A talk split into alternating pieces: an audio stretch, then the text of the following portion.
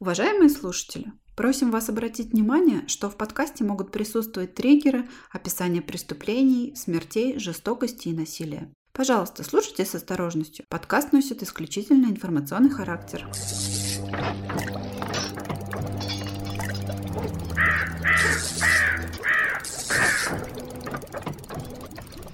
15 апреля 1925 года в немецком городе Ганновере перед тюремной гильотиной стоял бледный человек, ничем не примечательной наружности. Разве что его взгляд был чуть более безумен, чем взгляд обычного человека. Трудно было представить, что мог он совершить для того, чтобы оказаться здесь. Человек вскинул голову и дрожа объявил «Я виновен, джентльмена, но как бы трудно это ни было, я хочу умереть как мужчина». Через несколько мгновений кровь оросила брусчатку, и все было кончено. Голова преступника была отделена от тела безжалостным лезвием гильотины. Такова была участь мясника из Ганновер, которого также называли ганноверским вампиром. Некоторые особо чувствительные люди могли бы поклясться, что в момент совершения правосудия над сценой казни витали мстительные призраки 29 молодых людей, которых он загубил.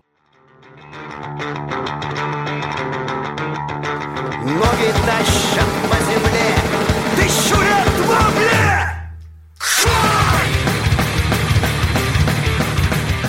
Всем привет! Это подкаст «Зрачок ворона», в котором мы, его ведущие, рассказываем вам жуткие истории вместо сказок на ночь. В этом подкасте мы обсуждаем военные преступления, техногенные катастрофы, деятельность религиозных сект, а также на доступном нам уровне разбираем true crime кейсы, известные и не очень. Да, но сегодня у нас... Какая ты некультурная. Всем привет. А, сегодня у нас, скажем так, мифологическая тема. Тема, в которой сплелись фольклор и первобытный ужас, легенды и факты, мифы и жестокая реальность. Давайте сегодня поговорим с вами о вампиризме. Феномене, который будоражит человеческие умы, ну, не самые, правда, искушенные умы, но, тем не менее, вот уже несколько тысяч лет. Ну как несколько? Пожалуй, сколько существует человечество, столько веков и тысячелетий люди боятся, что из темной ночи за их кровью придут страшные существа, которых невозможно или практически невозможно побороть. Происхождение мифа достаточно очевидно. Еще древние люди прекрасно знали, что стоит человеку потерять какое-то количество крови, ну, в результате ранения или увечья, и он слабеет. А если процесс кровотечения не остановить, умирает. Соответственно, кровь равно жизнь, жизненная сила. Опять же, если что-то человеку принадлежит, это что-то у него могут захотеть забрать или присвоить себе. Ну, то есть забрать его жизненную силу. А кто может захотеть это сделать? Тот, кому жизненной силы не хватает. Призрак там или мертвец, вампир. В Одиссее читаем, что спустившись в Аид, Одиссей приносит в жертву барана и сливает его кровь, дабы пообщаться с духом прорицателя Тиресия. И вспомним, что к этой крови начинают жадно слетаться и другие бледные призраки. Аборигены Нового Южного Уэльса в Австралии, по заметкам одного австралийского путешественника, подкармливали своих больных и ослабленных соплеменников с густками слитой крови, чтобы поделиться с ними своей силой. Те оставались дома, чтобы прогулять школу, а тут же сбегаются родственники и начинают подкармливать тебя с густками своей крови. Очень мило. Про образ или аналог классического вампира можно найти в мифологии чуть ли не любой цивилизации. У шумеров были и киму, мстительные призраки, лишенные достойного погребения. У древних греков ламии, убивающие детей. Скандинавские драугр, ожившие мертвецы, владеющие речью и способные превращать людей в себе подобных. Также можно вспомнить бразильского капилоба, который питался кровью и мозгами, китайского дзяньши, прячущегося в гробницах днем и высасывающего жизненную силу людей ночью, колдунов суанги, которые пожирали внутренние органы выбранной жертвы в Папуе и Индонезии, также стрыги, которые, конечно, хорошо нам знакомы по Ведьмаку, а вообще они произошли из румынских, польских и западноукраинских поверий. Это были монстры, которые охотились на людей и выпивали их кровь. Также вспомним, вернее, узнаем про таких э, вампиров, вампироподобных существ, как непальские кичканья. Это алчные духи женщин, которые умерли безве- э, безвременной смертью. Индийские демоны людоеды Ракшасы, Виталы и Пхуты. А еще один любитель плоти — это австралийский Гаркайн, охотящийся на своих жертв в виде огромной летучей мыши. Он, кстати, тоже был в Ведьмаке, насколько я помню. Там все были Виталы, Гаркайны, Гули, Альгули, Стры Рыги. На Б еще как-то было. Как их звали-то на Б? На Б? Да. На Б. Тетки на Б. Блин, ну ладно. Пофиг. Которые с вампиршами были? Да. Бруксы. Бруксы, точно. Точно. А в Шотландии тоже были свои монстряки, их называли Баубхан Ситх. Они являлись в виде тощих растрепанных женщин, а обычно их видели припозднившиеся пастухи, и эти вампиры нападали словно дикие животные, вцеплялись в шею и досуха выпивали кровь. Один вопрос, в какой момент все эти чудесные, мощные образы превратились в Эдварда Каллина, и вот эту вот всю историю, ну просто мы все проморгали. Юра, прости. Но вообще, возвращаясь к шотландским мифам, я очень люблю ирландские, шотландские легенды о всяких ходячих мертвецах. Вот расскажу вкратце, раз уж у нас пошла такая мифологическая тема, одной из своих самых любимых легенд о роде О'Кэрролл. Это были владельцы замка Лип, который называют, ну, экскурсоводы, естественно, одним из самых страшных замков Ирландии. Поначалу он назывался Лим а, Уи Бхайн, извините меня, наши... Это точно не матерное слово? слушатели, если я неправильно прочитала. В переводе на человеческий язык это означает «прыжок бананов». То есть, по легенде, в 15 веке жестокий и беспощадный род О'Кэрроллов, наверное, это были предки автора Алисы, они подчинили себе все окрестные кланы, кроме одного клана Убанан. И по легенде, между кланами было заключено соглашение. Если представитель клана Убанан перепрыгнет через ров между двумя скалами, то О'Кэрроллы отстанут и оставят их в покое. Но если же нет, то они признают О'Кэрроллов своими сюзеренами. Но хэппи-энда не случилось. А, прыгун О'Баннонов упал в пропасть и разбился, и таким образом спор был проигран. Да, это мифы и легенды. Там всегда нет хэппи-энда. Почти всегда. Неподалеку от его гибели в знак своего триумфа у Кэролла построили замок, раствор для строительства которого смешали с кровью погибшего. Ну, на самом деле, вероятнее всего, замок этот построили раньше, еще в 13 веке. Причем на месте какого-то более древнего ритуального сооружения, и первоначальными его владельцами были как раз Убананы, вытесненные позже Кэролами. Но на этом легенды замка не закончились. В XVI веке Ирландию раздирали конфликты, вызванные дележкой власти между англичанами и ирландскими эрлами. И в это время между двумя братьями из рода О'Кэрроллов также разгорелась вражда за главенство в клане. Младший брат по имени Тедк, он хотел примкнуть к англичанам, а старший, священник по имени Тадеуш, он придерживался проирландских взглядов. Какие у них них викинские имена. Да. Тадеуш это какое-то венгерское имя, мне кажется, а Тедк, да. Короче говоря, слово за слово, и Тедк пригласил брата в замок Лип провести мессу он же был священником, может быть, в качестве примирения, и Тадеуш согласился, не подозревая, естественно, ничего дурного. Ну так вот, когда в часовне, в центральной башне во время мессы Тадеуш склонился перед алтарем, его брат Тедк подошел к нему сзади и перерезал брату горло. Это просто мы с Катей, когда Катя не хочет носить правки в итоговую дорожку, которую я и говорю. Да, можете называть нас Тадеуш и Тедк. Только я боюсь представить, кто из нас кто. Только наоборот. Ну, по-моему, очевидно. Конечно. После такого святотатства использовать башню по назначению было уже невозможно. Ну, имеется в виду проводить в ней мессы и священнослужения всякие. Поэтому Тедк придумал ей новое применение. Не пропадать же свободному месту. Все должно быть эргономично. В башне сделали потайную темницу с люком, похожую на шахту лифта. И вот в эту шахту сталкивали врагов Тедга, после чего их засыпали камнями и благополучно о них забывали, если они еще оставались живых камере дано было название «ублиет», потому что с французского слова «ублиер» переводится как «забывать». Ну, то есть они их там благополучно забывали. По легенде, Тед сбросил в ублиет около 40 представителей враждебного клана Омехнов, которых э, приглашал в замок под предлогом заключения мира. Тут у меня был вопрос. Интересно, он их всех разом пригласил? Но легенда звучит так, как будто бы не сразу. Но неужели у остальных не зарождалось подозрение, что как-то предыдущие родственники ну, все уезжают в этот замок и не возвращаются, не возвращаются. Поеду ну-ка я тоже посмотрю. Ирландцы. Ну ладно, да бог с ними, с этими омеханами. Ирландцы. А, в общем, братоубийство, вот эта вот ублиетка с горой трупов, конечно, это было ужасно жестоко, но не так э, жестко, ужасно и вообще богохульно для суровых ирландцев, как следующее действие этого Тед Го Кэрролла. Вот это они не могли простить. Он заключил официальный мир с англичанами и принял рыцарство под английским подданством. И тут даже уже его оставшиеся родственники не стерпели и сговорились, убили его. Короче говоря, возвращаясь к вампирам. Причем тут вообще вампиры? Понятное дело, что дух вот этого Тедго Кэрролла совершил чудовищное богохульство, убил брата. И поэтому, очевидно, он не мог попасть в иной мир и был обречен, будучи проклятым и всеми забытым, на самом деле не всеми забытым, мы же сейчас его помним, вот, например, с вами, был обречен призраком кружить по окрестностям вот этой кровавой башни, питаясь кровью тех, кого он когда-то погубил. А, ну и при случае кровью одиноких, неосторожных или чересчур любопытных путников и туристов туристов. Ну, как бы считается, что это один из первых легендарных вампиров в ирландской О, земле. Прекрасная история. А мы продолжаем исторические справки. Вообще, слово «вампир», оно имеет славянское происхождение. Из славянских языков оно перешло уже в венгерский, а венгерский язык, он не относится к славянской группе, это финно-угорский язык. Да, и вообще они ближе всего, по-моему, к, к немцам, что ли. Для меня это вообще было открытием. Где венгры и где немцы, но тем не менее вот А так. из венгерского уже пошло во французский, английский, ну и прочие языки. Мне вообще нравится думать, что у этого термина южнославянское происхождение,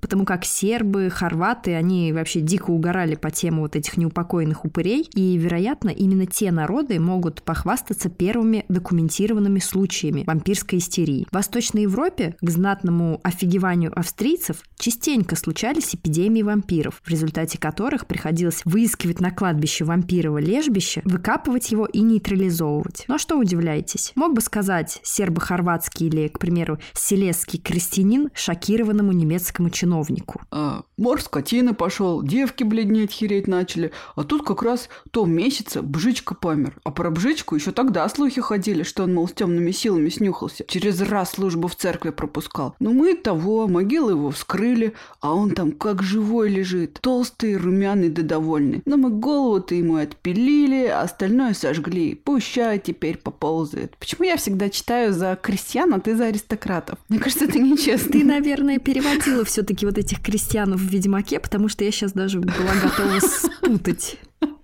Спасибо, приму это за комплимент. Да, знай нашего брата. Естественно, языческие по своей сути верования вампиров в Средневековье были глубоко увязаны с христианством. Таким образом, вампирами после смерти становились те люди, кто вел, ну, скажем так, не христианский, развратный образ жизни, ворожили, колдовали, самоубийцы, а также люди, которых при жизни предавали анафеме, то есть отлучали от церкви. Когда я была подростком, у меня было прозвище Да, анафема. я Мне думала, кажется, я добавлять это или говорила. не добавлять, но ладно, теперь все знают. Еще у тебя был истерика, ник и что-то такое, и что-то Нет, такое. да. истерика это был просто мой никнейм Псевдоним. в мейл-агенте.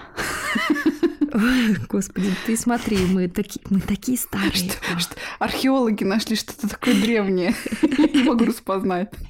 Да, у меня что-то пыль в глаза попала, от этого песок посыпался. Как ни странно, повышенный риск обращения в вампира имели люди, чье мертвое тело перепрыгнула черная либо беременная кошка. Тут, вероятно, ноги растут из некого прецедента. А также в ряде случаев те, кто был похоронен неподобающим образом, без соблюдения всех ритуалов. Тут, кстати, действительно прослеживается влияние греческой и римской традиции, у которых не было страшнее наказания для врага, чем бросить его тело неупокоенным. И примеров масса. В трагедии Антигона, где девушка, рискуя жизнью, ночью подбирает тело своего брата вопреки запрету царя. Или в Трое, где отец Гектора, царь Приам, пошел на поклон к убийце сына Ахиллу, умоляя его выдать тело для погребения. Кстати, я хочу тут задать вопрос нашим слушателям. Когда вы читали, а вы, я думаю, все читали Илиаду, вы за кого болели, за греков или за троянцев?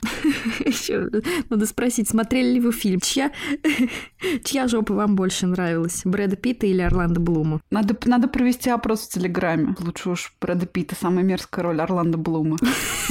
Какая мразь вообще.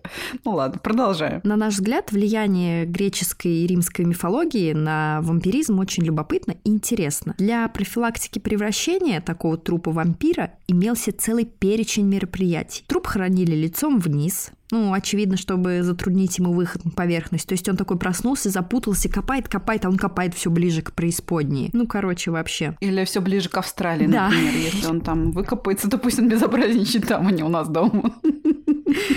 Я даже не знаю, где, где лучше оказаться, в Австралии или в преисподней. В рот клали камни, на горло серп, чтобы при попытке вампира подняться и сесть, лезвием серпа ему бы отрезало голову. Иногда голову отрезали заранее и хоронили ее между ног усопшего, либо вообще отдельно от тела. Особенно распространено это было в Польше. Почему меня это вообще нисколько не удивляет? Что это распространено было в Польше? Да, абсолютно меня это не удивляет. Ну да, они там прикольные ребята. Также, по легенде, в могилу насыпали зерна мака, чтобы, увлекшись их подсчетом, вампир не мог успеть выбраться из могилы до утра. Ну, то есть предполагалось, что следующую ночь ему придет начать считать заново. И почему крестьяне вообще думали, что он начнет что-то считать, это загадка и действительно очень интересная. Не, ну очевидно, если ты видишь зернышки мака, то первое, что ты попытаешься с ними сделать, это начать их считать. Л- логика. Ну да ладно. Слушай, когда Эдвард задал был Беллу, она насыпала возле его кровати маковые зернышки, и в этот день он не приходил к ней по вечерам. Ой, не могу. Спастись от преследования восставшего вампира можно было постоянно нося при себе святую землю и чеснок, а также съев землю с могилы вампира или колдуна. Хм, интересный метод, надо это запомнить. Если в деревне все-таки случалась вспышка смертей или несчастий, приписываемых вампиру, крестьянам предстояло сперва вычислить, в какой из могил он и обустроил себе лежбище. Для этого обычно снаряжали коня, белого либо черного, в зависимости от страны, это очень важно, которого водили по кладбищу. Считалось, что конь не сможет перешагнуть через могилу вампира. Захоронение поспешно разрывали, ну, в смысле, землю. Считалось, что тело вампира должно быть свежим, ну или хотя бы относительно свежим сравнительно с обычным трупом. После обнаружения злокозненного создания предстояло совершить ритуал по обезвреживанию. Отрезать голову и сжечь тело, вставить в рот головку чеснока, а могилу усеять ветками боярышника или шиповника, проткнуть сердце или желудок колом. В зависимости от человека, опять же. В моем случае это был бы скорее желудок, это мое самое чувствительное место. Кол этот был часто из ясеня или осины, на которой который, как известно, повесился Иуда. Вампиров часто называли детьми Иуды. Иногда тело пронзали просто железным прутом, чтобы как бы сдуть обожравшегося вампира. Но мы с вами, конечно, понимаем, что тело вздувалось отнюдь не по причине кровопийства. И можно представить, что за запах там стоял. В процессе сдувания вампира, да, как в мультике. Наверное, самым известным вампиром в истории, благодаря стараниям одного, кстати, ирландского писателя, является граф Дракула. Я уже как-то раз подыскивала информацию о нем для Криса из э, нашего дружественного True Crime подкаста «Пролетая над крыльцом психушки». И немножко повторюсь тут. Конечно же, граф Дракула, он же Владислав Бессараб по прозвищу Цепиш, ну, то есть колосажатель, никаким вампиром-то и не был. Он был сыном валашского князя и родился в тяжелое для своей страны время постоянных политических потрясений и столкновений с османским испанскими и венгерскими политическими противниками. Прозвище Дракула, что переводится как дракон или дьявол, Влад унаследовал на самом деле от своего отца, который был рыцарем венгерского ордена дракона. Детство Влад в качестве заложника провел у турок, что само по себе было, наверное, не очень приятно. А когда мальчику было примерно 17 лет, э, его отцу отрубили голову, а старшего брата похоронили заживо, предварительно выколов ему глаза раскаленной кочергой. И сделали это венгры, если что, а не турки. Ну, наверное, было от чего расстроиться. Дракула два дважды приходил к власти в Валахии и трижды терял ее из-за нестабильной ужас. ситуации в регионе. Однако его политические приключения не столь известны, сколько его зверство по отношению к врагам и его болезненная любовь к посажению на кол. К примеру, на так называемой пасхальной казни, когда Дракула, придя к власти, пригласил на пир валашских вельмож, предавших его отца венграм, им прямо на пиру зачитали смертный приговор, после чего все были посажены на кол.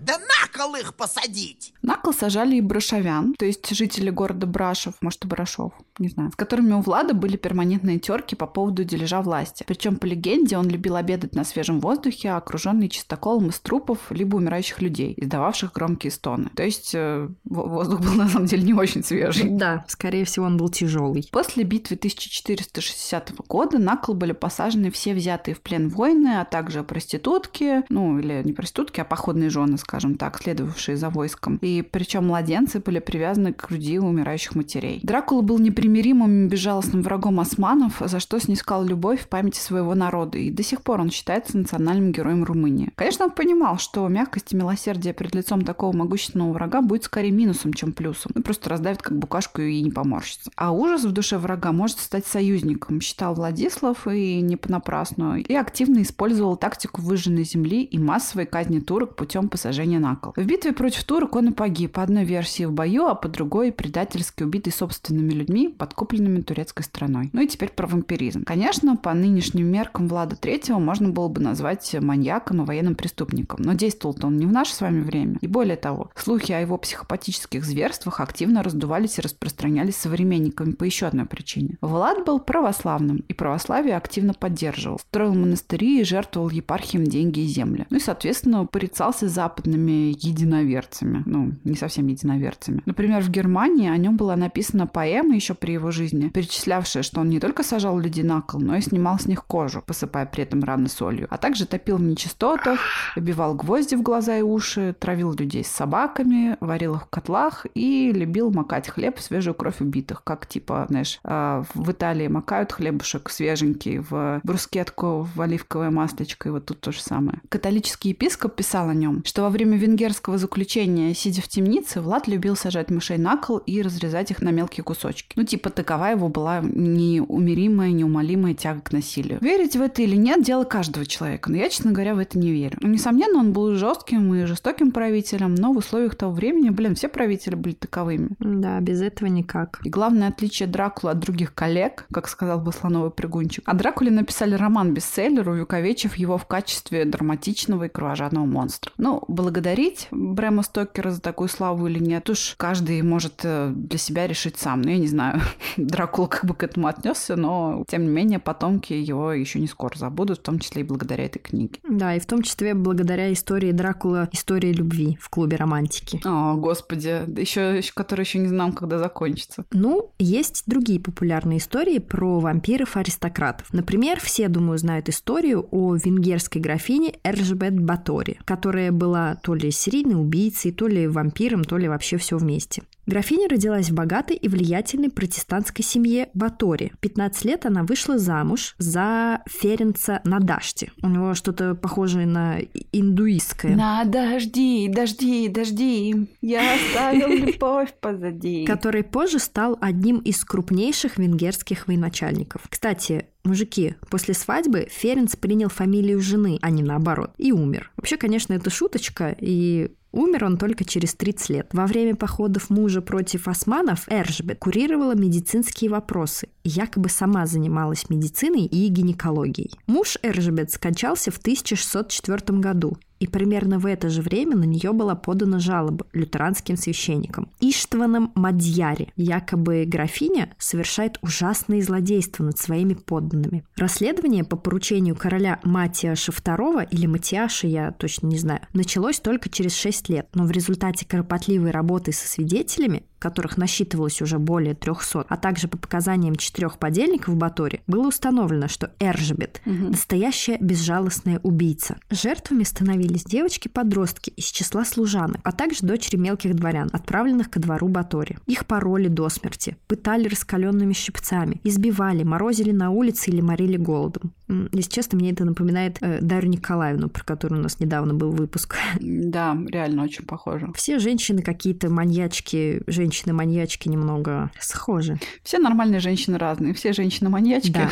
одинаково да. по-своему. У замученных женщин Эржебет отрезала куски плоти, которые якобы принимала в пищу. Также она кусала их во время пыток. Всему этому Эржебет, возможно, научила ее служанка Анна Дарвулия, которая скончалась задолго до процесса. С Анной графиня была очень дружна, в то время как крестьяне считали Анну демоницей, ведьмой и зверем в женском обличии. Жертв Эржебет насчитали какое-то безумное количество, от 20 до полутора тысяч или около того. Тот факт, что большинство свидетелей просто пересказывали слухи, услышанные от других, а показания пособников графини были выбиты, конечно же, под пытками, никого не смущали. Графиня и четверо ее слуг были арестованы. Их судили, причем самой графине не дали даже высказаться по поводу обвинений. Трое слуг в итоге были казнены под пытками. Сама же графиня, как представительница, конечно же, аристократии, была посажена под домашний арест и скончалась предположительно своей смертью в 54 года. То есть она еще даже пожила так неплохо. Опять же, как Дарья Николаевна, между прочим.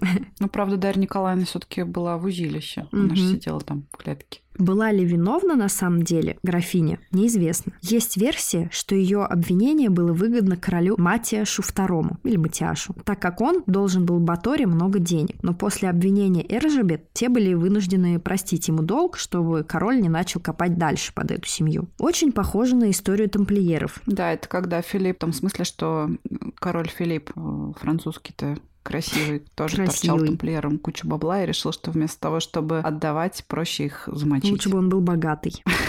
после, после казни тамплиеров он стал еще и король богатый. Ну, кстати, вариант. Он прибавил себе прилагательное. Не только красивый, но и богатый. Да, рекомендую всем почитать «Проклятые короли». Очень интересно. Марис Дрион. Э, Кстати, зверства, которые крестьяне приписывали Эржебет, могли быть медицинскими процедурами, которые в то время были, ну, жестокими. Тем более, что Анна Дарвулия была, по легенде, хорватской повитухой и акушеркой. Так или иначе, для нашего сегодняшнего рассказа интересна версия, что Эржебет, по слухам, была вампиром. Она пила кровь замученных девушек, и, наверное, самый известный факт о ней, принимала ванны из крови, из крови девственниц чтобы сохранить свою молодость и красоту. На самом деле, эти слухи появились гораздо позже, и их трудно считать достоверными. Да. Как мы понимаем, случаи богатых и знаменитых, ну, то есть селебритис, какими были для своего времени Влад Бессараб и Ржебет Баттери, ключевая причина отсылки на вампиризм – это просто способ дополнительно очернить людей для преследования каких-то своих интересов. Ну, обычно, как это бывает при дележе власти и так далее. В наше время такая тактика тоже активно используется, и все это прекрасно знают. Но теперь уже обвиняют не в вампиризме, а во всяких других вещах, которые мы тут не будем с вами озвучивать. Однако надо сказать, что были и случаи вампирской истерии, которые трудно объяснить какими-то логическими разумными причинами. Они, скорее всего, стали следствием неграмотности людей и животных страхов э, существ солярных, кем являются люди Высшим. перед лунарным хищническим миром. Причем некоторые такие истории являются не просто легендами. Вот, к примеру, одним из самых ранних таких случаев относится к Сербии, к нашей любимой Сербии. В 1725 году там скончался крестьянин по имени Петр Благоевич, живущий в деревне Кисилово. Ну, как бы скончался и скончался. История, конечно, печальная, но при чем тут мы? Почти А память притом- Петра Благоевича. Почти память Петра Благоевича, да. А все дело в том, что после его смерти за короткое время начали умирать и другие люди из этой деревни. От какой-то таинственной болезни, таинственной болезни, подмигиваю, развив, развивавшейся буквально в считанные часы. Причем все погибшие на смертном одре свидетельствовали, что их терзает Петр Благоевич. Мучает, кусает и пьет кровь. Такой смертью умерли ни много ни мало, а 9 человек в деревне, включая сына самого Благоевича. Крестьяне этой деревни решили вскрыть могилу вампира и призвать его, так сказать, к ответу. Более того, они потребовали, чтобы все было по порядку, ну, чин по чину, и чтобы австрийский чиновник Эрнст Фромбольд, почему австрийский? Потому что тогда у нас была Австро-Венгрия, как мы помним, рулил там. Так вот, чтобы австрийский чиновник Эрнст Фромбольд присутствовал на вскрытии могилы в качестве представительства властей. Ну, слабые попытки Фромбольда, который, наверное, хотя бы умел читать, он пытался воззвать к благоразумию этих крестьян, но они были, конечно же, не услышаны. Ему не оставалось ничего иного, кроме как согласиться. Так вот, могилу вскрыли, и взору предстал Благоевич, не разложившийся, а вполне себе якобы бодрый с виду, с отслоившейся старой кожей и вылезший под ней свежий новый.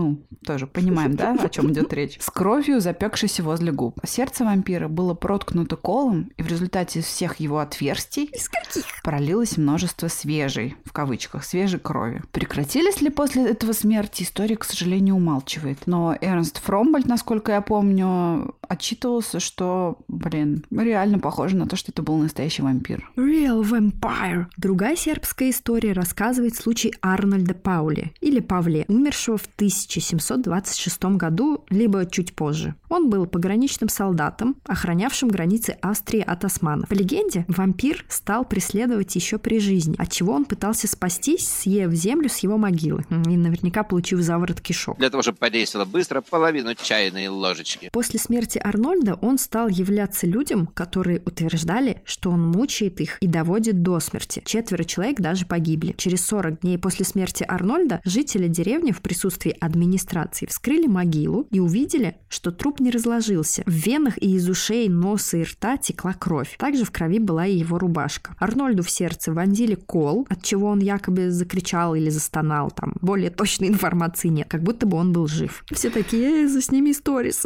Для этих, для потомков. Да.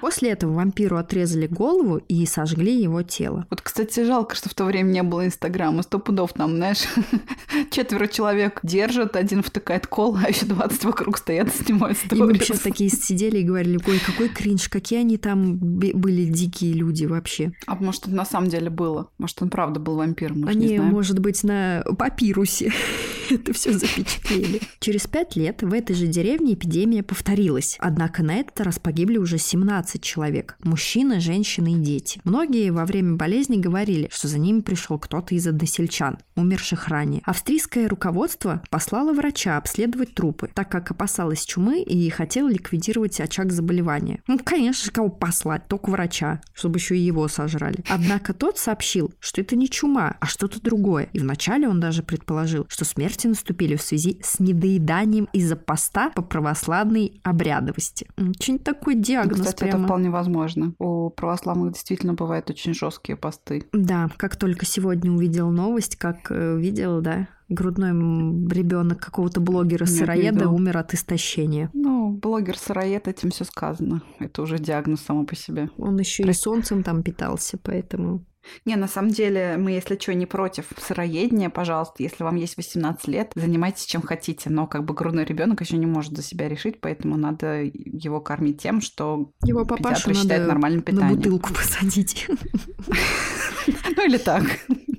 Да. Тоже нормально вы- выразилось. Возвращаемся к нашим вампирам. Жители убедили врача присутствовать при эксгумации, и к его изумлению многие трупы действительно носили признаки вампиризма. К примеру, Одна из женщин при жизни очень худая, в могиле сильно пополнела. Совпадение не думаю. Ее тоже надо сдуть. Грудные клетки были заполнены свежей, а не свернувшейся кровью. У мужчин отросли бороды. Странно, что что-то другое не отросло. И лица всех покойников были свежими и румяными. Головы всех вампиров таким образом были отрезаны. Тела сожжены, и пепел сброшен в реку Западная Марава. Так сказать, на славу потрудились. Даже, я бы, честно сказать, с удовольствием поприсутствовал при такой экскурсии. Ну, то есть натурально. Я бы тоже. Стоит построить машину времени только для того, чтобы Сразу всё видно, это что мы аморальные, аморальные уроды. Не, ну на самом деле это не так страшно, потому что они же все равно уже мертвые, как бы хуже-то никому не сделали, ну как бы все, кто умер, он и так уже умер, Да, никто а нам не пострадал. приятно зевакам посмотреть, понаблюдать в целях науки. Не зевакам, а историкам, скажем так, Да, исследователям точно, фольклора. Да. Еще одним из интересных случаев вампирской истерии, о котором мы хотим вам рассказать, является случай Мерси Браун, или, наверное, Мерси, произошедший, естественно, в Новой Англии. Но там не могло не произойти что-то подобное. Это просто невозможно, потому что Салем, если что, город Сейлем, он тоже там же находится. Рот-Айленд, а, город Экситер, конец 19 века. В семействе Браунов начинают умирать домочадцы. Ну, классическая история для того времени. Сначала в 1884 году скончалась мать семейства Мэри Элиза Браун. За ней через два года умирает ее старшая дочь Оливия. И все от той же мистической, ха-ха-ха, три раза, болезни чехотки. А, мои пациенты. Да, это твоя остановочка. После Оливии заболевает э, сын Браунов Эдвин, но пока что он еще боролся какое-то время с болезнью в более мягком климате Колорадо. Скончалась э, еще одна их дочь по имени Мерси. Ей было всего 19 лет, но, видимо, у нее какая-то более скоротечная форма была. Но мы, конечно, с вами можем догадаться, что, Скоротечная скорее чехотка. всего, их мать э, семейства, да, вот Мэри, она страдала, наверное, открытой формой туберкулеза, я могу предположить. И благополучно ей заразила Открытая всех форма – это некорректное. Это некорректное А выражение. Надо говорить, она была бактериовыделителем. Ну вот, в общем, мать семейства была бактериовыделителем и ну, выделяла Минутка бактерии на ликбеза. всех своих э, детей, к сожалению. Но в те времена единственными лекарствами от чехотки считались э, диета на каком-нибудь курином бульоне, прогулки на свежем воздухе. Ну, понятно, это может, да, быть полезно для человека, больного каким-нибудь более безобидным заболеванием, но точно не туберкулезом. Хотя, наверное, сосновый воздух, он же выделяет фитонциды, да? Ну, вообще, кстати, как раз-таки он выделяет, но для больного, кстати, как раз не диета здесь лечение, а наоборот, нужно кушать как можно более плотно. Кушать собачье сало, как мы с тобой нашли, помнишь, в той книжке из советских годов «Народные рецепты». Кушайте собачье сало при туберкулезе и выздоровите за две недели. Это вообще короче. все неправда. Да, не надо так делать.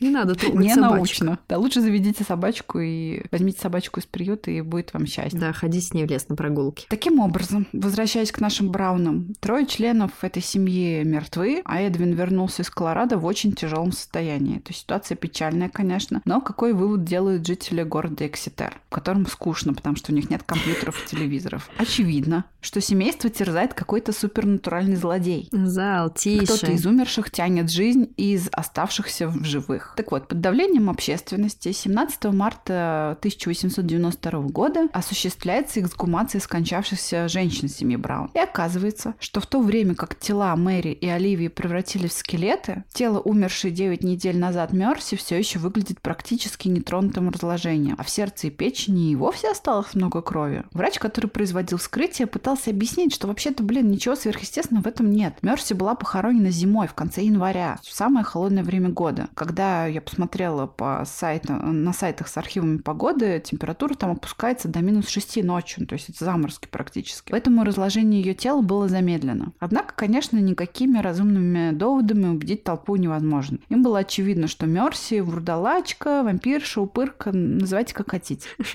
Бедный врач. То есть мать и сестра погибли еще раньше, чем сама Мерси. Короче говоря, из ее тела извлекли сердце и печень, сожгли их, а пепел смешали с водой и дали выпить ее больному брату, чтобы он поправился, ну, чтобы от него отстала упыриха. Ну, типа, вот к тебе к туберкулезу еще жареных птаминчиков, ну, то есть трупных ядов. И еще плюсом палочек. Что еще? А, в трупах палочки сохраняются.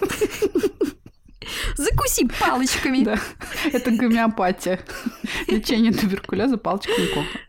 Но это лечение, как мы можем понимать, Эдвину не помогло, потому что через два месяца он, к сожалению, скончался. Наверное, Мерси забыли прибить к гробу осиновым колом или действовали еще как-то не очень эффективно. С такими добрыми соседями и враги нужны, честное слово. Да, представляешь, сколько они потом еще это обсуждали по всему городу. И они такие, вот, блин. И эта история, напоминаем, произошла в 1892 году. Еще не были выделены антибиотики, но уже изобретены телефон, бензиновый двигатель, паровая турбина, трансформатор, граммофон там и прочие все вот эти блага цивилизации. Самое важное, что был изобретен пулемет Максим, электрический стул и синтезирован героин. То есть развлекайся, не хочу. Это самое важное. Но нет. Да. Живи на широкую ногу. Но нет, мы будем откапывать трупы и осуществлять оккультные ритуалы с каннибалистическими мотивами. Ну почему нет? Это же прекрасное развлечение. Люди сходили с ума примерно во все времена. И можно предположить, что ну, приблизительно в одинаковом процентном соотношении, ну, сравнительно с нашим временем. В случае сексуальных девиаций с тягой к каннибализму, расчленению и, конечно же, любовь к крови. Как же без этого? Все эти компоненты присутствуют в таком феномене, как некросадизм, также упоминаемый по фамилии фамилии первого подопытного как бертранизм. Иногда его называют вампиризмом. То есть Суть данного отвратительного явления заключается в том, что достигнуть удовлетворения некий индивид, иначе его никак не назовешь, может только в процессе надругательства над трупом, который, в отличие от некрофилии, подразумевает терзание, садистские действия в его отношении, но никак не э, то, что вы подумали. Не буду Нет, это тоже это. может э, включаться, но самое ключевое это но не основное. Да, над мертвым телом. Да. Итак, основоположник, скажем так, этого явления в психиатрии – это человек, по фамилии Франсуа Бертран. Бертран, он же француз. Э, с детства он не проявлял особых кровавых наклонностей, ну, не мучил животных, не был пироманом, а, не мочился в кровать, вот, что тоже, наверное, очень не, но важно. об этом мы не знаем, на самом деле. Ну, я Тогда думаю, еще что... не было э, инфы об этих признаках, возможно, никто его не спрашивал, мочились признаках ли вы в Энуреза. Месье Бертран. Месье Бертран, вы мочились в постели? Более того, он поступил учиться в семинарию, однако после учебы пошел в армию, где и прославился вот этим печальным образом, как некрофил и осквернитель могил. Выяснилось, что по ночам Бертран, бывший вроде бы человеком приличным и религиозным, выбирался на кладбище, раскапывал свежие могилы, иссекал их саблей, извлекая внутренности, после чего либо совершал акт некрофилии, либо акт самоудовлетворения. Ну, просто очень здорово. Примечательно, что именно рассечение трупа, а не акт некрофилии, являлся для него завершением ритуала. Он был пойман с поличным на кладбище, ранен при задержании, после чего приговорен к году тюремного заключения. Ну, очень такая справедливая кара, ничего не скажешь. А ты думаешь, что несправедливая? Насколько надо было его посадить? Ну, хотя бы из уважения к родственникам тех людей, которых он осквернил. Это все равно все-таки какие-то наклонности такие очень подозрительные. Ну да, с одной стороны это мало, а с другой, ну, в принципе, от его действий, конечно, ни один человек не пострадал. Живой человек, я имею в виду. Любопытно, что после отбытия срока он, выйдя на свободу, устроился на работу почтальоном, женился и до самой смерти жил обычную жизнь обычного добропорядочного человека. Ну, если не считать, что какое-то время он также трудился смотрителем маяка. Да, смотритель маяка — это разве работа для нормального человека? По-моему, это работа для законченного социопата, ну да, психопата и все вот это, как мы любим. Да. И мизантропа. Интроверта. Психопата вряд ли, а вот социопата, мизантропа, интроверта, да. История выше а с а, нашим Франсуа Бертраном, конечно, довольно своеобразной. Но ее можно было бы назвать, наверное, даже трагикомической. Однако реальная история знает уйму печальных примеров, когда тема вампиризма и некросадизма носила вовсе не столь уж безобидный характер. Я все-таки считаю, что это безобидно. Если бы, например, его посадили на 10 лет вместо года, Неизвестно, что бы с ним могло произойти, а так вроде как вышел на Встал свободу на путь и стал исправления. нормальным членом общества. Искупления. Но многие некросадисты вовсе не обязательно удовольствуются выкопанными трупами. Классический пример – это Чикатило. Они убивают живого человека перед тем, как надругаться над трупом. А то и сначала пытают живого, после чего приступают и к погибшему. Кроме бертранизма, к вампиризму можно отнести и так называемый а, условный и спорный синдром Ренфилда, а, названный по имени героя э, романа Брэма Стокера «Дракула». Этот э, синдром, насколько я знаю, не используют в официальной практике, так как случаи его чрезвычайно редки. Но, тем не менее, в рамках нашей темы нельзя было бы его не упомянуть. Вот, к примеру, известный маньяк Ричард Чейз, которого мы в каждом выпуске упоминаем. Прозвищем Ричарда Чейза был вампир из Сакрамент. И определенно этот Ричард Чейз страдал этим симптомом, который являлся неотъемлемой частью его шизофрении. Так вот, Чейз, он страдал очень острой формой болезни. И поначалу он ловил или покупал мелких животных, вроде кроликов, после чего ел их органы сырые и пил кровь. Но через какое-то время он решил, что этого недостаточно для спасения его грешной жизни и переключился на людей. Чейз, кстати, убил шестерых человек человек. И про него, мне кажется, много где можно найти инфу. Он довольно такой известный товарищ. Он насиловал трупы, кроме того, он пил кровь своих жертв и, собрав ее в ведро, однажды обливался ей в ванной. Может быть, он хотел быть вечно молодым. Как Эржебет Баттери. Ну. Ему было чуть больше 20 лет как-то он рано начал заботиться. Хотя сейчас многие такие, как сказать, красотки из Инстаграма говорят, что начинаешь стареть уже в 25 лет, так что срочно закали себя всю ботоксом и гиалуронкой. Может быть, Чейз тоже посмотрел их сторис да, и решил, видишь, что пора действовать. Он просто за натуральную был косметику. Да, за народные средства. Его тяга к крови была так сильна, что он умудрился изловить двух птиц через тюремное окно и выпить их кровь тоже. Не знаю требуется ли отдельное название для этого расстройства, вот этой тяги к крови, так как вот в данном случае, на мой взгляд, оно выступает скорее как навязчивая идея в клиническом бреде пациента. Не будем каждой клинической идее давать э, название как отдельному синдрому. Но это уже не наш прерогатива, это, конечно, вопрос психиатров. У которых есть навязчивая идея, есть волосы, это же Ой, фу, господи. не дают там какой-нибудь Я не могу. синдром Рапунцель. Это ужасно. Синдром Рапунцель.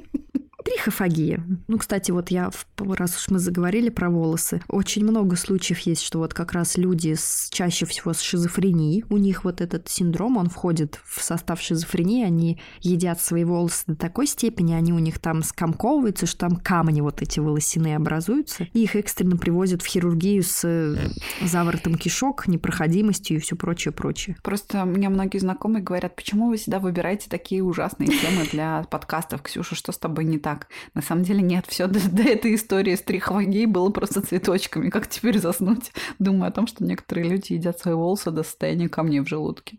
О, кстати, у котов тоже трихофагия, все коты шизофреники. Все понятно. Дело раскрыто, расходимся. 25 октября 1879 года в Ганновере в семье рабочих Харманов родился мальчик, которого назвали редким немецким именем Фриц. Его отец Олли Харман был истопником паровоза и был человеком взрывным и довольно жестоким по отношению к своему сыну. Воспитывая ребенка, он не жалел тумаков и ссадин. Однако, несмотря на это, мальчик не мог порадовать отца, потому как рос робким и в чем-то даже женственным. Он любил играть в куклы и старался избегать общества мальчиков. Э, минутка психологии на коленке. С таким поведением отца это неудивительно, что ребенок видел в представителях мужского пола агрессоров и дручунов. И ему было более комфортно в обществе женщин и девочек. Многие считали его слегка недоразвитым, но при этом он был весьма исполнителен. Ну, конечно же, с такими качествами, да и в те времена ему была только одна дорога в армию. В 16 лет отец отправляет его в военную школу. Где выяснилось, что Харман – эпилептик. Таким образом, из школы он был исключен. Однако через год работы на сигарной фабрике Фриц Харман первый раз попадает в психиатрическую клинику за попытку развращения несовершеннолетнего мальчика. В больнице он провел всего лишь полгода, после чего сбежал и скрылся в Швейцарии. Там он проводит какое-то время и даже успевает помолвиться с некой женщиной по имени Эмма Леверт. Когда она забеременела, Харман получил повестку о необходимости прохождения срочной службы, они с женой вернулись в Германию. То есть у них была проблема с кооперацией между департаментами, потому что он был эпилептиком и да, у них э, отсидел, от, отмотал срок в психбольнице за развращение Нет, ребенка. комиссию это не, смущ... это не смущало. Не повод для того, чтобы отсрочить да. службу в армии. Э, главное, что он каких-нибудь дефетистских лозунгов не да. распускал. Да.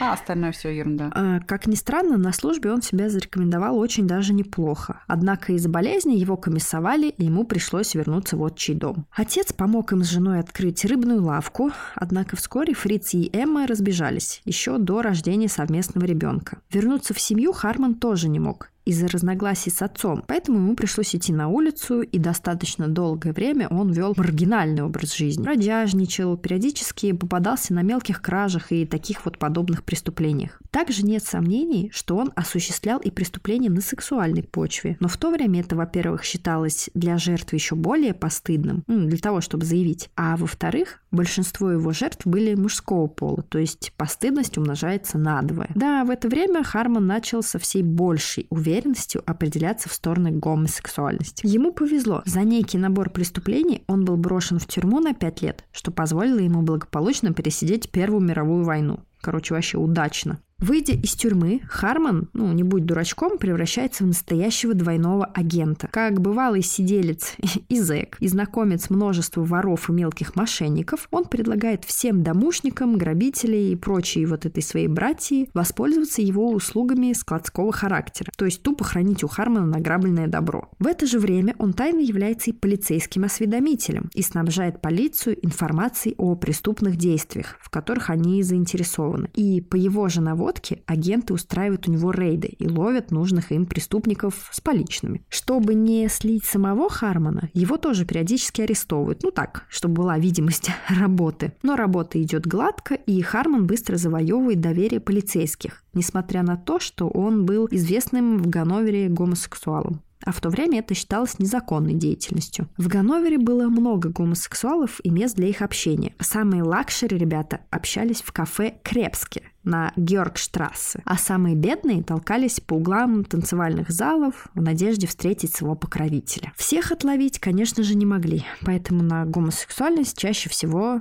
что делали? Конечно же, закрывали глаза. Ну, так это же и хорошо. Ну, это неплохо. А официальная история Хармона как монстра началась в 1918 году, когда он встретил 17-летнего мальчика по имени Фридель Роте, или Роте. Фридель сбежал из дома, и ему некуда было податься. Харман безошибочно учуял податливую жертву и пригласил его к себе. Однако, чего он не рассчитал, перед тем, как согласиться, Фридель отправил весточку своему отцу, где написал, что поживет у фрица Хармана, который всегда привечает молодежь, ну, чтобы повеселиться. Отец забеспокоился, это за такой Харман, у которого все веселятся. И когда от Фриделя долго не было новостей, с трудом уговорил полицию пойти к их дружку Харману в поисках сына. Нагрянув с обыском, полиция никаких следов Роте не обнаружила. На самом деле, потому что особо не искала.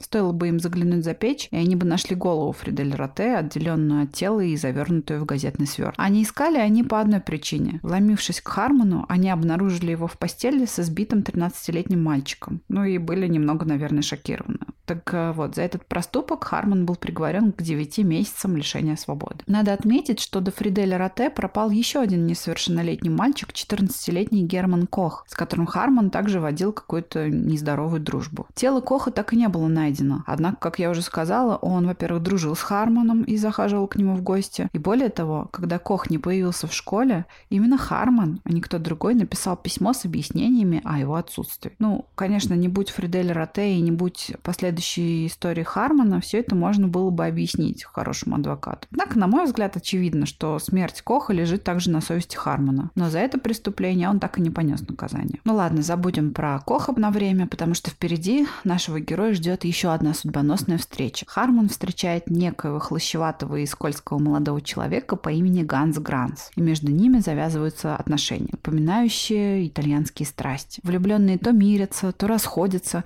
но самое главное, не могут прожить друг без друга и минуты. Когда Гранс уходит от Хармона, тот бросается за ним с громогласными мольбами о прощениями. Ну, в общем. Но мало того, что Грант стал любовником Хармона, он стал его подельником и сообщником во всех преступлениях. Жертвами парочки становились виктимные молодые мужчины – с которыми он знакомился, ну, кто-то из них, на вокзале или в гей-барах. Доверчивая молодежь, подростки, убежавшие из дома, мужчины-проститутки, ну, такие люди, которые чаще всего оказываются в трудных жизненных ситуациях. Он заманивал их в свою квартиру под разными предлогами, более благополучным обещал ночлег и работу, менее благополучным – выпивку и закуску, и хорошо проведенное время. Однако итог для всех был один. Приводя жертву домой, Харман и периодически присоединявшийся к нему Гранц заставляли заставляли несчастного вступить с ними половые м, сношения, чаще всего путем угроз и жестоких избиений. После этого Харман, который позже клялся, что ни в едином случае не планировал совершить убийство, а просто каждый раз не мог справиться с одним и тем же желанием, бросался на жертву и впивался зубами в кадык, прокусывая его и пил выступавшую кровь.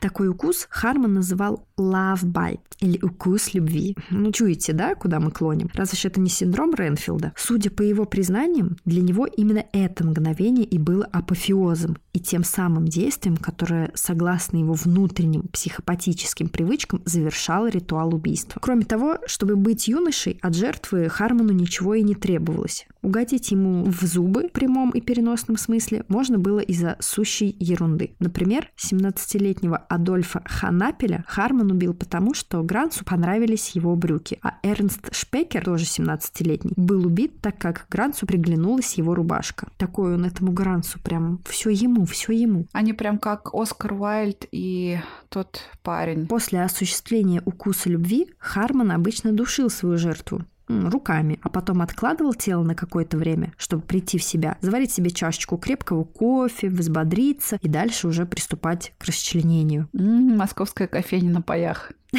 Да, отличный день.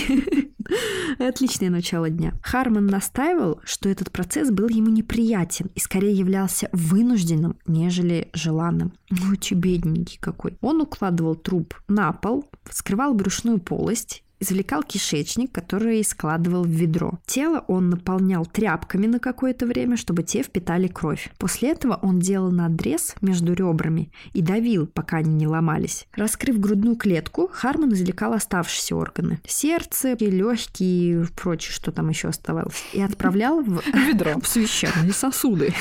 И отправлял в ведро. священное ведро. А, после этого он срезал с тела плоть, а череп обычно раскалывал на мелкие кусочки. Получившийся остаток останки он, по утверждению полиции, сливал в унитаз, либо в реку Лайны. Удивительно, конечно, что в его унитазе ничего не застряло. Простите, пожалуйста, за этот каламбур. Вот, потому что так произошло с другим похожим на него убийцей Деннисом Нильсоном, тоже, кстати, известный довольно-таки маньяк. Да, которого запалили именно по той причине, что засорилась канализация, когда стали ее прочищать, там были куски Лох! человеческой плоти. Так вот, пикантная ситуация Хармона в другом. Дело в том, что в то время, когда он совершал убийство, он параллельно держал мясную лавку, который продавал дешевое мясо. И был даже весьма известен и любим местными домохозяйками, которым всегда проявлял радушие и дружелюбие. Это просто ирония. Конечно же, после раскрытия его преступлений по городу поползли ужасные слухи, что он, мол, продавал человеческое мясо в своей лавке. Что он, мол, продавал человеческое мясо в своей лавке. Слухи эти полиция и следствие поспешила отвергнуть. Ну, мол, не доказано же, что продавал. Ну, не доказано, а значит, и не было этого. Не паникуйте, там, не ели вы человечину.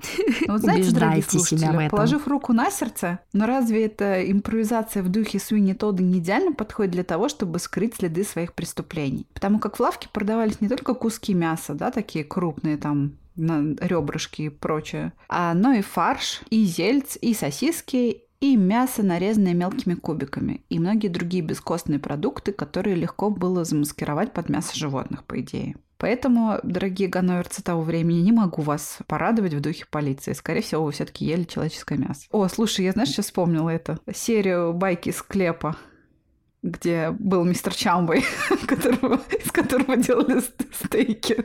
Да. Классная Очень смешная серия. серия, да, вообще байки склеп классный, классный сериал. В конце весны и летом 1924 года в реке Лейни стали находить человеческие кости. Сперва черепа, а потом после обыска реки нашли более 500 костей с разных частей человеческих тел. Останки находили и в других местах, и во многих случаях можно было определить на костях следы иссечения, ну то есть зарубки, да, когда видно, что отделяли ножом. Полиции было известно о большом количестве пропавших э, в этом регионе мальчиков и юношей, и довольно быстро подозрение пало на известного своими вот этими сексуальными девиациями Хармона, который к тому же много раз попадал в тюрьму за преступления на этой же почве. И здесь я говорю не про его гомосексуальность, а про его любовь к несовершеннолетним. За ним было установлено наблюдение, которое довольно скоро засекло очередное приставание Хармона к 15-летнему мальчику по имени Карл Фром. Когда полицейские вмешались, Фром сообщил, что Хармон несколько раз уже его насиловал, угрожая убить в случае неповиновения. Полиция арестовала Хармона, и его квартира была обыскана. Так вот, во время обыска выяснилось, что и пол, и стены, и кровать Хармона густо залиты кровью, а в его доме находится большой склад подозрительных вещей и предметов одежды, которые явно не принадлежат ему и вполне могли принадлежать жертвам. Они это люминолом про прокрашивали или как? Или просто там было все в Нет, крови? там просто там был дощатый пол и каменные стены, и там как бы ничего особо не сотрешь, и uh-huh. это все было на виду. Ну, Харман уверял, что это следы его работы, он же был мясником, но как бы поверить в то, что он разделывал часть туш у себя в дома, а не в лавке, это надо быть быть совсем дураком. Это бред. Даже дурее, чем полиция того времени, которая не нашла голову Фриделя Роте. Надо сказать по поводу вот этих гор вещей, ему не принадлежавших, что предприимчивый Харман, кроме как э, предположительной продажи мяса своих жертв, он особо не скрываясь присваивал себе их одежду и вещи. Часть забирал себе его дружок Гранс, часть Харман продавал, а часть просто отдавал, дарил с барского плеча, например, своей квартирной хозяйке. Какой он добрый. именно по предметам одежды были опознаны многие его жертвы, а вещи узнавали родители пропавших мальчиков. Так вот, короче, под грузом улик Харман не стал отпираться и так и признался в совершении убийств. Всего ему вменили 24 убийства. Еще в трех убийствах он был оправдан, хотя, на мой взгляд, совершил их он потому что в двух э, из этих случаев у него была одежда пропавших юношей, а в третьем просто было неясно, э, Харман убил эту жертву или Гранс. Ну, в любом случае, это кто-то из и них. И они валили эту вину друг на друга. И установить вину Хармана было невозможно. Ну, то есть, как бы такое правосудие, знаешь. Из-за того, что была вероятность, что это могут сделать и Гранс, его оправдали в этом убийстве. Ну, как бы, по-моему, нелогично. Так вот, еще за два преступления Хармана не судили. Вот помните за того мальчика, для которого Харман написал записку в школу?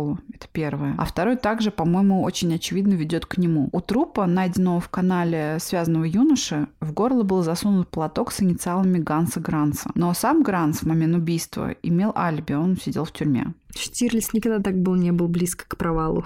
Подозревается, что таким образом Харман пытался отомстить своему любовнику за какую-то провинность, скорее всего, за то, что он в очередной раз его бросил, но немножко со сроками промахнулся. Короче, в итоге оба этих преступления тоже остались нераскрытыми. Но, на мой взгляд, э, их оба можно смело вешать на Хармана. Так что всего у него 29 убийств, если не больше, а скорее всего больше. Таким образом, за доказанные 24 убийства, убийства 24 человек, Харман, которого также называли вампир из Ганновера или мясник из Ганновера, баловикянский мясник. Ну, смотря какая пикантная деталь его деятельности больше цепляла говорящего, он был приговорен к смертной казни. Гильотина упала на эту неопрятную и бессовестную шею 15 апреля 1925 года. После казни голова была залита формальдегидом и передана в медицинскую школу Геттингена для изучения. Так вот, исследование коры показало, что на ней есть следы, похожие на следы перенесенного менингита.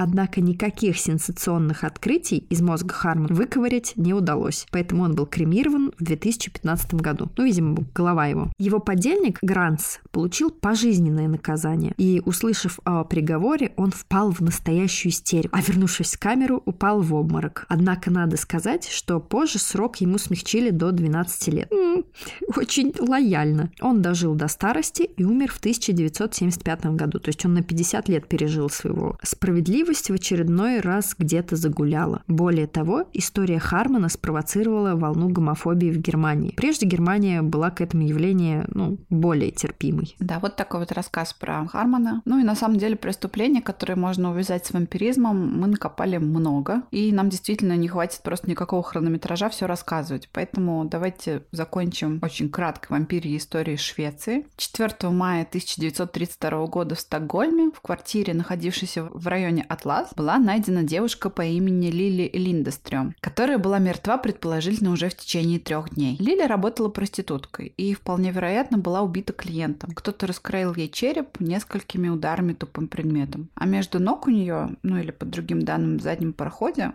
был обнаружен презерватив, не содержавший следов спермы. История, конечно, ужасная, но могла бы выглядеть бытовой, если бы возле тела не был обнаружен соусник, испачканный кровью девушки и носящий следы губ, словно бы из него кто-то пил кровь. Преступник, естественно, сразу же получил прозвище «Атласский вампир». И как вампир он будто бы растворился в ночи, не оставив после себя и следа, за который могли бы ухватиться полицейские. Таким образом, история остается нераскрытой, к сожалению, друзья мои. И где-то в Швеции на протяжении десятков лет лет жил, таким образом оставаясь безнаказанным, некий человек, ответственный за гибель этой девушки и все еще помнящий вкус ее крови до самой смерти в глубокой своей старости. Ну, в принципе, на этом наша основная история закончена. Здесь можно выключать потому что дальше я хочу немножко рассказать о нас, о том, что для меня эта тема очень долгожданная. Просто дело в том, что миф о вампирах и вот весь этот э, сопутствующий ему культурологический феномен, скажем так, он был вкусообразующим фактором в моей жизни. И так уж вышло, что самым первым вампиром, просмотр которого я помню, было интервью с вампиром.